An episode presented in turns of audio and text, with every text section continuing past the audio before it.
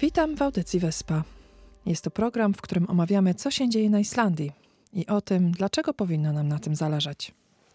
Nazywam się Margaret Adamsdottir, jestem reporterem wiadomości w telewizji RUF i jestem autorem tego programu.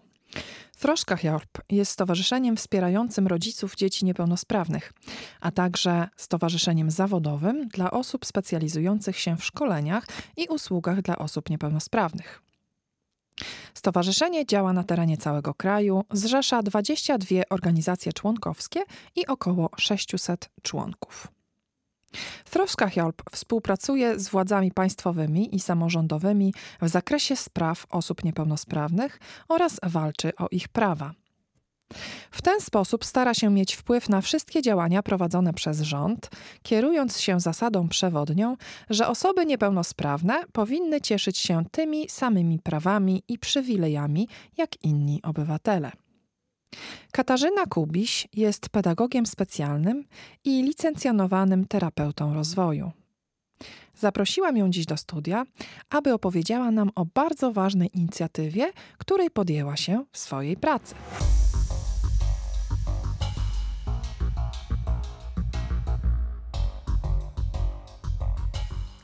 Ostatni raz spotkałyśmy się mniej więcej rok temu, kiedy opowiadałaś mi o swoim synu i o tym, jak radzisz sobie z byciem mamą dziecka z autyzmem. Mhm. Minął rok i dostałaś nową pracę. Opowiedz nam o tym, co robisz.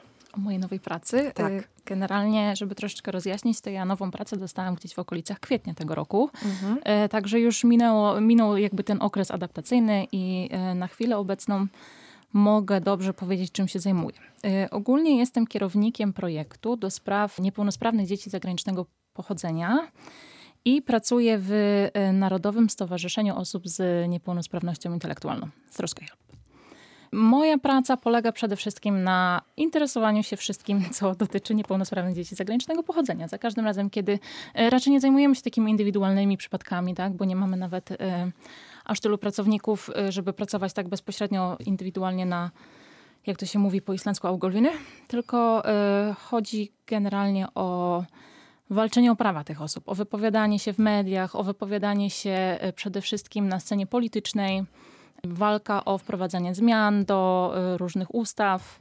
Dużo pracy z ministerstwami, jest to zarówno Ministerstwo Edukacji i Dzieci, jak i Ministerstwo Spraw Socjalnych i Rynku Pracy. Nie ma dwóch takich samych dni zawsze coś nowego się dzieje w pracy. Powiedz mi, dlaczego Troska Hjorp zdecydowało się powołać takie stanowisko? Potrzeba y, zbierała się już od dłuższego czasu. Na chwilę obecną na Islandię y, przyjeżdżają bardzo duże grupy ludzi różnego pochodzenia. I widać, jeżeli obserwujemy pracę różnych instytucji na Islandii, czy nawet wyzwań, przed którymi stoją y, ministerstwa, to widać, że y, potrzeby tych grup muszą być zaadresowane. Na chwilę obecną mówimy o 75 tysiącach migrantów na Islandii na 395 tysięcy ludzi, także jest to spora grupa. Wiemy, że około 40% dzieci, które otrzymują diagnozę na Islandii, mają rodziców, którzy nie mówią po islandzku. 40%? Tak. Mhm.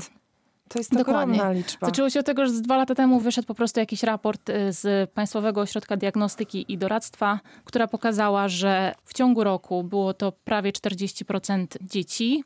I ja nie mówię tutaj o dzieciach, które nie mówią po islandzku, tylko które mają rodziców, którzy nie mówią po islandzku. Po prostu nie jest to ich język ojczysty. Rozumiem. I oczywiście naj, największa grupa tych rodzin to rodziny z Polski. Jednak. E, tak. I tendencja właśnie w ośrodkach diagnostycznych jest bardzo rosnąca. Czyli z roku na rok mamy coraz więcej tych ludzi i jeżeli popatrzymy na przykład na dzieci zagranicznego pochodzenia w szkołach specjalnych, mówimy o połowie y, dzieci w młodszych klasach w Klechta Szkoli, która jest szkołą specjalną na Islandii i jedna trzecia dzieci w Artna Szkoli. Okej, okay, wow. Mhm to nie są takie liczby, które by dało radę zamieść pod dywan i udawać, że, że nie musimy nic z tym robić.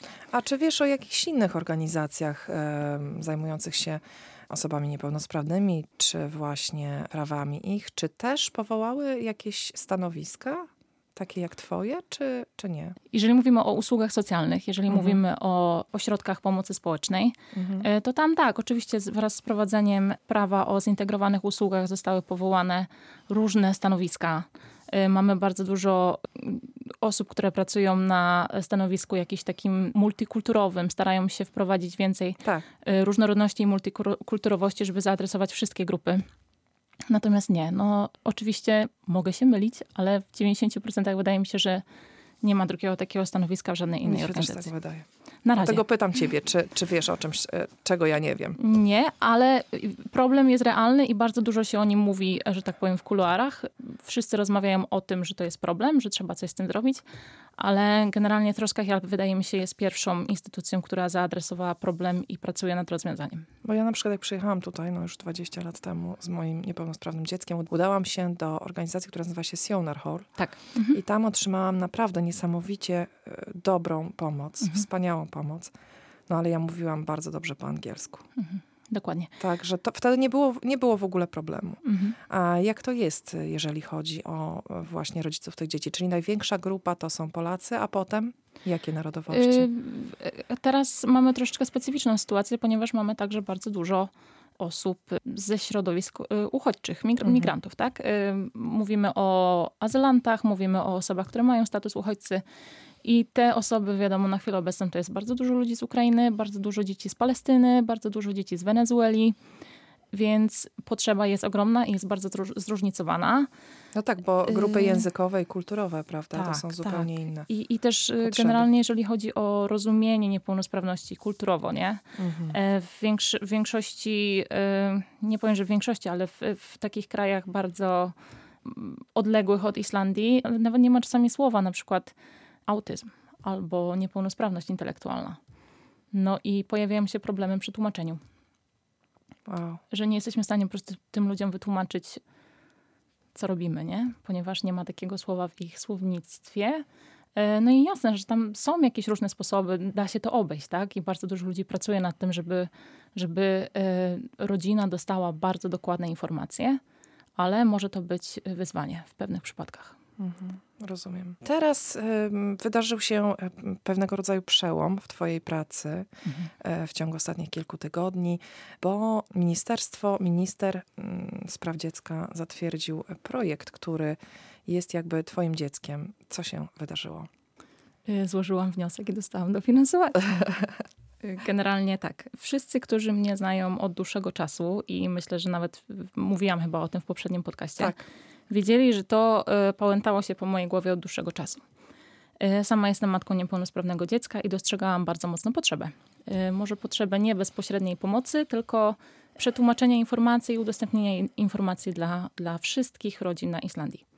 Nie tylko dla tych islandzkich Informacji na temat. na temat, powiedzmy, procesu diagnostycznego na Islandii, na temat usług i wsparcia i profesjonalistów, którzy pracują. Na Islandii mamy dobry system, tylko jest on bardzo skomplikowany. Mhm. i- Czyli żeby po nim się poruszać, Tak, trzeba żeby go zrozumieć, o nawigować co po chodzi. prostu. I złożyłam wniosek o dofinansowanie, zdaje się chyba w maju albo w czerwcu. To już są takie dosyć odległe czasy. Projekt był świetny. Szczerze, to naprawdę bym się zdziwiła, jakbym nie dostała dofinansowania. tak, i, i y, minister przyznał mi 18 milionów na następne 3 lata, żeby rozkręcić to takie centrum informacyjne, y, które poprowadzimy w sześciu językach. Przede wszystkim po islandzku Mhm. ale też y, będzie to centrum przetłumaczone na polski, angielski, ukraiński, hiszpański i arabski. Pięknie, Mhm. pięknie. Ale czy to będzie centrum e, informacyjne fizyczne, czy, czy to będzie internetowe centrum? Jak to będzie dokładnie wyglądało? Czy już wiadomo coś? Dużo osób może mieć wrażenie, że 18 milionów to jest dużo pieniędzy, No, ale niestety 18 milionów nie wystarczy nam na otworzenie fizycznego centrum doradczego czy informacyjnego. E, Na chwilę obecną jest to zespół złożony ze mnie i ja poprowadzę zespół e, reprezentantów e, takich ważniejszych instytucji i ministerstwa, e, który będzie spotykał tak naprawdę cztery razy do roku i rozmawiał nad tym, co trzeba zrobić. Mhm. Na tym będzie polegała ta współpraca. Po prostu mamy zespół, który się spotyka raz na kwartał, omawiamy ważne sprawy i decydujemy, w którym kierunku będziemy szli. No nie, to będzie raczej strona internetowa. I będziemy pracować nad tym, żeby, żeby udostępnić materiały edukacyjne dla tych rodzin, żeby organizować wykłady, żeby organizować webinary, żeby po prostu udostępnić informacje dla jak największej ilości ludzi na Islandii. Ale wiesz co, to działa, bo ja jakiś czas temu złożyłam e, podanie o... Moja córka skończyła 18 lat, jest niepełnosprawna, e, więc żeby nadal zajmować się jej sprawami, muszę zostać jej takim prawnym reprezentantem. Mhm. I właśnie kurs, trzeba przejść taki kurs przygotowawczy, i ten kurs jest całkowicie w internecie, Mhm. ale tam są właśnie nagrania, wszystko jest wytłumaczone, Mhm. w punktach podane. Wszystko wiem. Na Mhm. początku wydawało mi się to bez sensu. Myślałam sobie, kurs, ale później jednak stwierdziłam, że, że to naprawdę wystarczy. A kurs jest w języku islandzkim? Tak jest w języku islandzkim. Także o, to jest coś dla ciebie do dodania do twojej listy. To jest dokładnie to, Żeby ja chociaż, mówię, że że tak. Mamy bardzo dużo e, różnych rozwiązań tutaj na Islandii, tylko Mhm. e, nie są może e, one dokładnie zaprojektowane inkluzywnie, nie? No nie. Ale nawet, nawet wiesz, no dla osób mówiących całkowicie po islandzku. Mhm. Ja na przykład mówię bardzo dobrze po islandzku i w momencie, kiedy moja córka skończyła 16 lat, zginęła z mojej Heilsuwery. Mhm. Nie zostałam o tym poinformowana, czyli nie zostałam poinformowana o tym, że nie mam dostępu do jej recept, Mhm. że nie mam dostępu do jej medycznych informacji. Z dnia na dzień to po prostu znikło. Przepływ informacji czasami pozostawia wiele do życzenia. Tak. Ja powiedziałabym, Nawet że jeżeli rozumiemy, o co chodzi. Tak, tak. Dokładnie. E, Dokładnie wiem, o czym mówisz. E, Zgłasza się do nas bardzo dużo rodziców, którzy mają ten sam problem i e, ja uważam, że mamy pełną moc do tego, żeby e, zapobiec temu problemowi, żeby ludzie nie byli postawieni pod ścianą e, w takiej totalnej panice, co się dzieje, jakie jest teraz roz- rozwiązanie, co ja mam zrobić, Mhm. tylko żeby po prostu przygotować ludzi do tego momentu, żeby mogli sobie jak, jakby sami nawigować w troszkę mniejszym stresie i aplikować o serwis, czy usługi, czy jakiekolwiek inne rzeczy dla swojego dziecka. Mm, Jak myślisz, co jest najtrudniejsze dla osób, które przyjeżdżają tutaj z dzieckiem niepełnosprawnym? Czy zdajesz sobie sprawę, jakie są ich nadzieje? Czy na przykład przyjeżdżając tutaj do Islandii mają nadzieję, że te usługi będą lepsze dla ich dziecka niż w ich kraju? Jak to wygląda? Bardzo często słyszę od rodziców, którzy się ze mną kontaktują. Przyjechali tutaj na Islandię, ponieważ e, wiedzieli, że system socjalny jest tutaj lepszy. W porównaniu do wszystkich krajów, tak naprawdę. Lepszy niż w Stanach, lepszy niż w, w, w Wenezueli, czy lepszy niż w Polsce. Nie jestem w stanie się z tym nie zgodzić, ponieważ system jest dobry, tak jak powiedziałam wcześniej. Natomiast nawigowanie tego systemu i próba dowiedzenia się, jakie moje dziecko ma prawo, jaka instytucja odpowiada za co i dokąd powinnam się udać, żeby uzyskać dobre informacje, wymaga bardzo dużo energii. I ci ludzie y, czasami spędzają miesiące, a nawet lata, próbując dowiedzieć się, do czego ich dziecko jest uprawnione, czy ich rodzina y, całościowo, i marnują czas i energię, y, którą mogliby wykorzystać na to, żeby być po prostu niezależnymi jednostkami pływającymi sobie jak rybka w tym systemie, mm, gdyby otrzymali odpowiednie informacje. A poza tym też dostęp do informacji to fundamentalne prawo zagwarantowane w międzynarodowych konwencjach i, i też to projektowanie uniwersalne, tak, żeby y, tworzyć nowe rozwiązania zaprojektowane dla wszystkich, nie tylko dla wybranej grupy ludzi. Jest do tego podstawa prawna, jest na to zapotrzebowanie, tylko ktoś musi po prostu zrobić czarną robotę. Oczywiście. I teraz ty wykonujesz tą czarną robotę. I ja wykonuję tą czarną robotę. Chociaż to z mojej perspektywy to nie jest taka czarna. No. No raczej nie, bo jest to raczej bardzo inspirujący krok do przodu, prawda? Tak, zgadzam się. Dostrzegam ogromne możliwości rozwoju, pracuję z świetnymi ludźmi, poznaję nowych ludzi, którzy też inspirują mnie do działania i wiem, że robię coś, co, co pomoże jakiejś określonej grupie ludzi. Także tak, na, naprawdę jest to inspirujące i, i no nie narzekam. Dobrze. E, Jeżeli chodzi o niepełnosprawność intelektualną, mówimy tu o autyzmie i jakich jeszcze innych schorzeniach, bo szczerze mówiąc nie jestem zorientowana. Spektrum autyzmu y, może nie będzie y, definiowane jako niepełnosprawność intelektualna, dopóki nie będzie to sprzężona niepeł- niepełnosprawność. W sensie, jeżeli nie będzie tam niepełnosprawności intelektualnej, zespołu Downa, czy też na przykład większej ilości zaburzeń, które mogłyby mieć wpływ na y, twój stan psychiczny. Y, Depresja, zaburzenia kompulsywno-obsesywne, zespół Tureta i tak dalej. Czyli te wszystkie mm, przypadłości, które wymieniłaś, one niekoniecznie są definiowane w islandzkim systemie jako niepełnosprawność? W żadnym systemie. To znaczy, poczekaj, e, jak to? Czyli te osoby nie mają stopnia niepełnosprawności? Jeżeli chodzi tylko o spektrum autyzmu, to no nie. Sam autyzm nie. Sam autyzm nie wystarcza. Mhm. Czyli tak te osoby powiem. nie, nie dostają, te dzieci nie dostają żadnych zasi- zasiłków, niczego takiego. E, wiesz co, to tak naprawdę zależy od indywidualnego przypadku, nie? Mhm. E, I od e, zapotrzebowania. Ale Stopnia jakby pewnie. Sto, tak, to, to jest jakby mierzone i są tam jakieś e, czynniki wpływające, natomiast bardzo często jest tak, że powiedzmy, jeżeli dziecko ma tylko ADHD, Mhm. takie bardzo wpływające na życie, nie? Na przykład jest mocno nadpobudliwe. To może nie wystarczyć do zasiłku y, z, z tytułu niepełnosprawności. Ale jeżeli mówimy o autyzmie, autyzmie ADHD, ym, jakichś tam opóźnień rozwojowych, czy na przykład y, opóźnień mowy, Mhm. to już jest podstawa do tego, żeby otrzymać jakby status osoby niepełnosprawnej. No właśnie, bo, bo e, chyba niepełnosprawność definiuje się w prosty sposób jako brak możliwości tej osoby prowadzenia niezależnego życia, tak? Tak. Mhm. Y, Osoba niepełnosprawna to jest osoba, która ma potrzeby y, tak naprawdę, które wpływają znacząco na jej życie i te potrzeby będą generalnie przez większość życia tej osoby. Okej. Y, To nie jest coś, co zniknie nie? po pół roku, tylko generalnie na dłuż, mówimy o dłuższym okresie czasu. Porozmawiajmy przez chwilę o zjawisku podwójnej mniejszości. Mhm. Co to jest? Generalnie w- moim przypadku mówimy o zjawisku podwójnej mniejszości, kiedy niepełnosprawna osoba jest także imigrantem.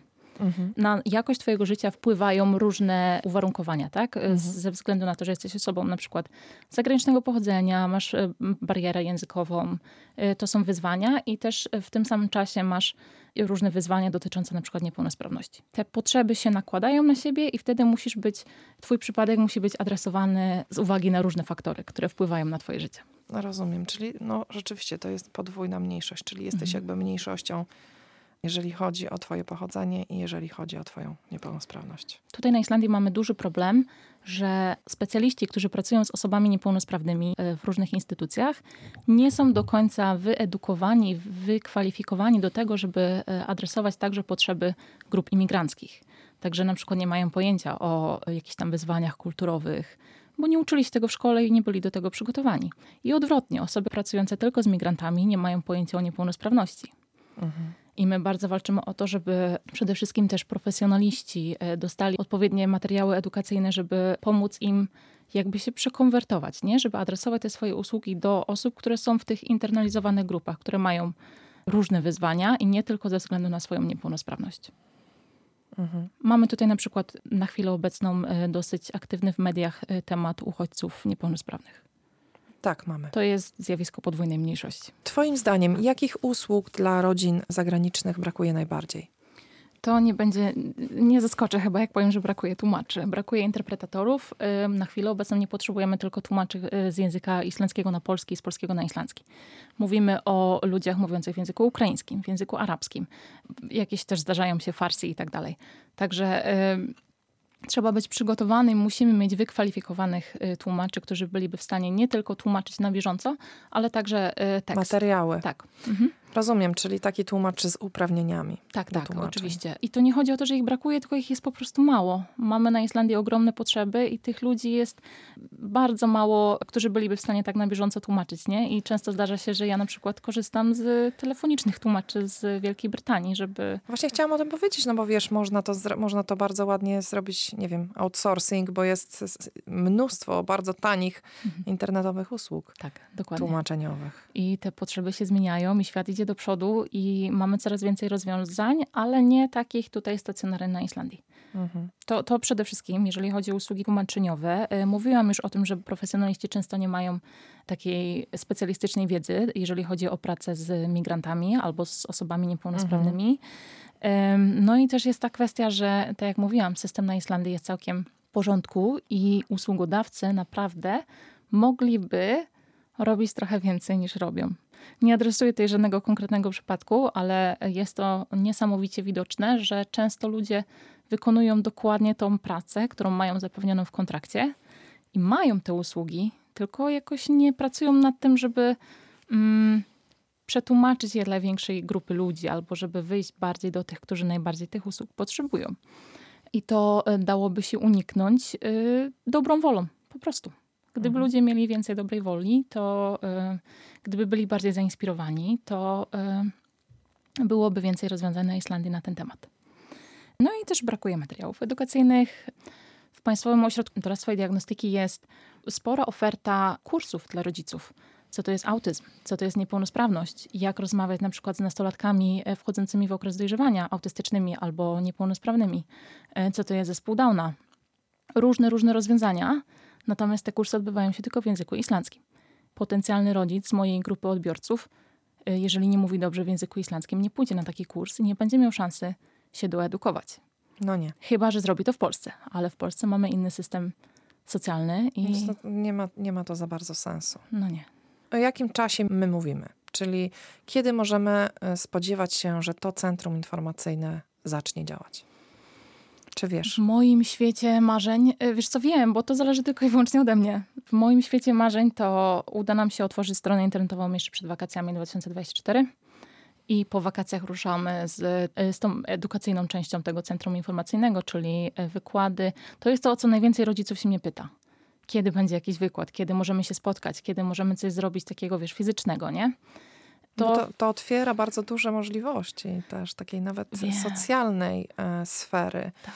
Wiesz, ja e, należę wiele lat do, do takiej organizacji właśnie dla rodziców dzieci niepełnosprawnych i tam się naprawdę fajne rzeczy dzieją. Mhm. Mamy wspólną choinkę, mamy jakieś tam wieczorki, gdzie robimy sobie znaczy, niektórzy robią swetry, ja na przykład nie umiem, ale siedzę i patrzę, jak oni robią swetry no, i tak dalej. Tak, nie, nawet takie spotkanie się z innymi ludźmi, którzy mają ten sam, e, powiedzmy, problem, no nie można nazwać swojego dziecka problemem, ale no, łączy nas, prawda, to samo, że, że wychowujemy dzieci, które mają jakieś tam problemy. Mhm. To bardzo pomaga, naprawdę pomaga. Wymienianie się doświadczeniami tak. też bardzo pomaga i zobaczenie, że nie jest się jedyną osobą w tak, takiej że nie sytuacji. Jest samym. Mhm. Tak, tak. To daje bardzo często rodzinom e, siłę do działania, inspirację, relacje, tworzy też ich jakiś krąg y, znajomych, wsparcie. To, to jest bardzo, bardzo ważne i w każdym kraju w Europie takie grupy wsparcia są i działają. Na Islandii brakuje takich rozwiązań dla grup y, nieislandzkojęzycznych osób. Jasne. Jak to się wszystko ma do nauki języka islandzkiego? Bo to jest moje... no bo wiesz, no bo wiesz, możemy oczywiście otwierać te centra w najróżniejszych najróżniejszych językach. No ale powiedzmy, jeżeli mamy rodzica z dzieckiem autystycznym, który mieszka 15 lat na Islandii i nie mówi ani słowa po islandzku, to yy, no we mnie budzi się pewna yy, krytyka tego rodzica jednak. Yy, wiem, że może to jest niepopularne, co mówię, ale jednak, czy, czy widzisz takie przypadki? Czy raczej nie? Czy raczej są to osoby, które dopiero co przyjechały, są tutaj kilka lat, jeszcze nie zdążyły się nauczyć i to są te osoby, które potrzebują czegoś takiego? Czy są ludzie wyizolowani społecznie, którzy po prostu mają problemy, bo w jakiś sposób nie potrafią e, wdrożyć się w to społeczeństwo? Świetne pytanie. Dziękuję, że je zadałaś. E, to jest generalnie mój największy problem i największą krytykę mojego projektu dostaję właśnie od ludzi, którzy, którzy wyjeżdżają z tym pytaniem, a co z mhm. nauką islandzkiego? E, powinniśmy się raczej uczyć islandzkiego, a nie e, otwierać nowe centra w różnych językach. Przede wszystkim będziemy działać w języku islandzkim, żeby też islandzkie rodziny mogły korzystać z tych rozwiązań. To po pierwsze, a po drugie e, zjawisko podwójnej mniejszości. Uważam, że jest to osobiste, jakby, że trzeba to za, zaadresować z każdego jednego indywidualnego przypadku. Myślę, że ja i ty wiemy o tym, że nauczenie się języka to jest bardzo indywidualna kwestia. Kwestia, która może zająć jednej osobie dwa lata. Znam takie przypadki. A niektórzy ludzie uczą się tego 15-20 lat. Znam też takie przypadki. Niektórzy są też wyjątkowo oporni na naukę nowego języka. No na przykład. Tak. A ja na przykład nie wiem właśnie, jak to się rozkłada. Wiesz, jaka jest, jaka jest część tej grupy rodziców, którzy są powiedzmy oporni, stwierdzają, e, wszystko mi się należy, a nie mam ochoty, yy, że tak powiem, nic z siebie dać. Bardzo różnie to się rozkłada i tak, są, oczywiście, że są takie rodziny, yy, są takie przypadki, natomiast jeżeli masz niepełnosprawne dziecko i potrzebujesz fundamentalnych praw i usług, to nie jest to kwestia dyskusyjna, czy ty masz się nauczyć islandzkiego, czy nie. Nie, nie, nie, nie, absolutnie. Nie, nie, ja tylko Zgadzam chciałam to, bo to jest dla mnie bardzo ważne, chciałam, ja to też e, islandzkim władzom i osobom, które mi zadają te pytania, ja, ja im wszystkim mówię to samo, mhm. że jakby to nie jest mój problem, w jaki sposób, jak długo osoba się uczy islandzkiego. Ja będę robiła wszystko, co w mojej mocy, żeby, żeby moje rozwiązanie było dla wszystkich, niezależnie od tego, czy potrafisz po islandzku, czy nie. Natomiast osoby, które mówią po islandzku na Islandii, i mają niepełnosprawne dzieci, im żyje się zdecydowanie lepiej, uwierz mi. No, ja ją z własnego doświadczenia ja i swojego też, tak, dokładnie. po prostu, y, wiesz, zasoby energii, które ci zostają, kiedy nie musisz szukać gorączkowo informacji. Też przynależność do społeczeństwa, to jest bardzo ważne.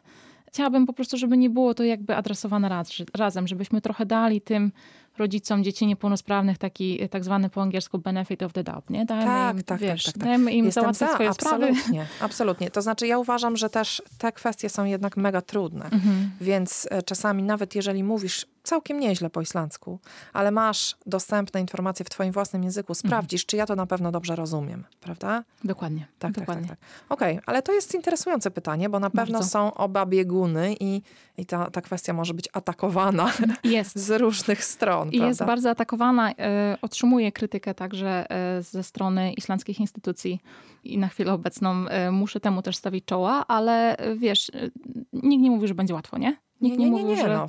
Nic, Trzeba co jest wartościowe, nie jest łatwe. Tak, tak zaadresować. I myślę, że dobrze jest też otworzyć tą dyskusję, żebyśmy sobie porozmawiali na takie ważne tematy raz a porządnie, bo trzeba na tą kwestię patrzeć wielofaktorowo. Nie Oczywiście. tylko, wiesz, zero-jedynkowo, nie? Bo, bo, bo to jest trudna sytuacja. To jest, tak. Bardzo Ci dziękuję za wyjaśnienie tego wszystkiego i życzę Ci, żeby ten projekt jak najlepiej się rozwijał. I mam nadzieję, że jak już powstanie, przyjdziesz, żeby nam opowiedzieć, gdzie kliknąć, na co, żeby uzyskać informację, której potrzebujemy. Przyjdę i chciałam też zaznaczyć, że pracuje ze mną świetny grafik, który na pewno zrobi to tak, żeby to było dostępne dla każdej jednej osoby, która będzie e, szukała informacji na naszej stronie internetowej. Również dziękuję Ci za rozmowę. Dziękuję, że podjęłaś w ogóle temat i że zaprosiłaś mnie do dyskusji. Uważam, że to jest bardzo ważne i też zapraszam wszystkich e, słuchaczy, jeżeli to słuchają, do śledzenia naszej sytuacji. Zapraszam na grupę Autyzm na Islandii, ADHD na Islandii. Będziemy sobie jakoś to ciągnąć dalej, ten wózeczek. Dziękuję. Powodzenia. Dzięki.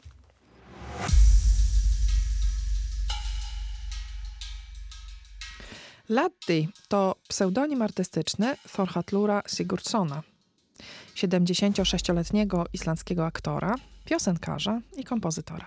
Latti wystąpił w wielu znanych filmach, serialach, programach telewizyjnych i radiowych. Jest bardzo znany i lubiany za swoje poczucie humoru i jego głos znają wszyscy. Jest on również autorem najpopularniejszego islandzkiego hitu świątecznego Snjókort Fatla, czyli Pada śnieg. Wiadomości z Islandii po polsku można znaleźć na stronie www.ruf.is ukośnik polski.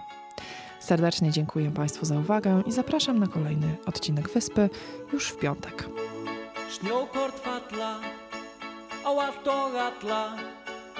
Börnin leika og skemta sér Nú er ástíð, kærleika og Komið er jólastund Vinnir hittast og halda veistlu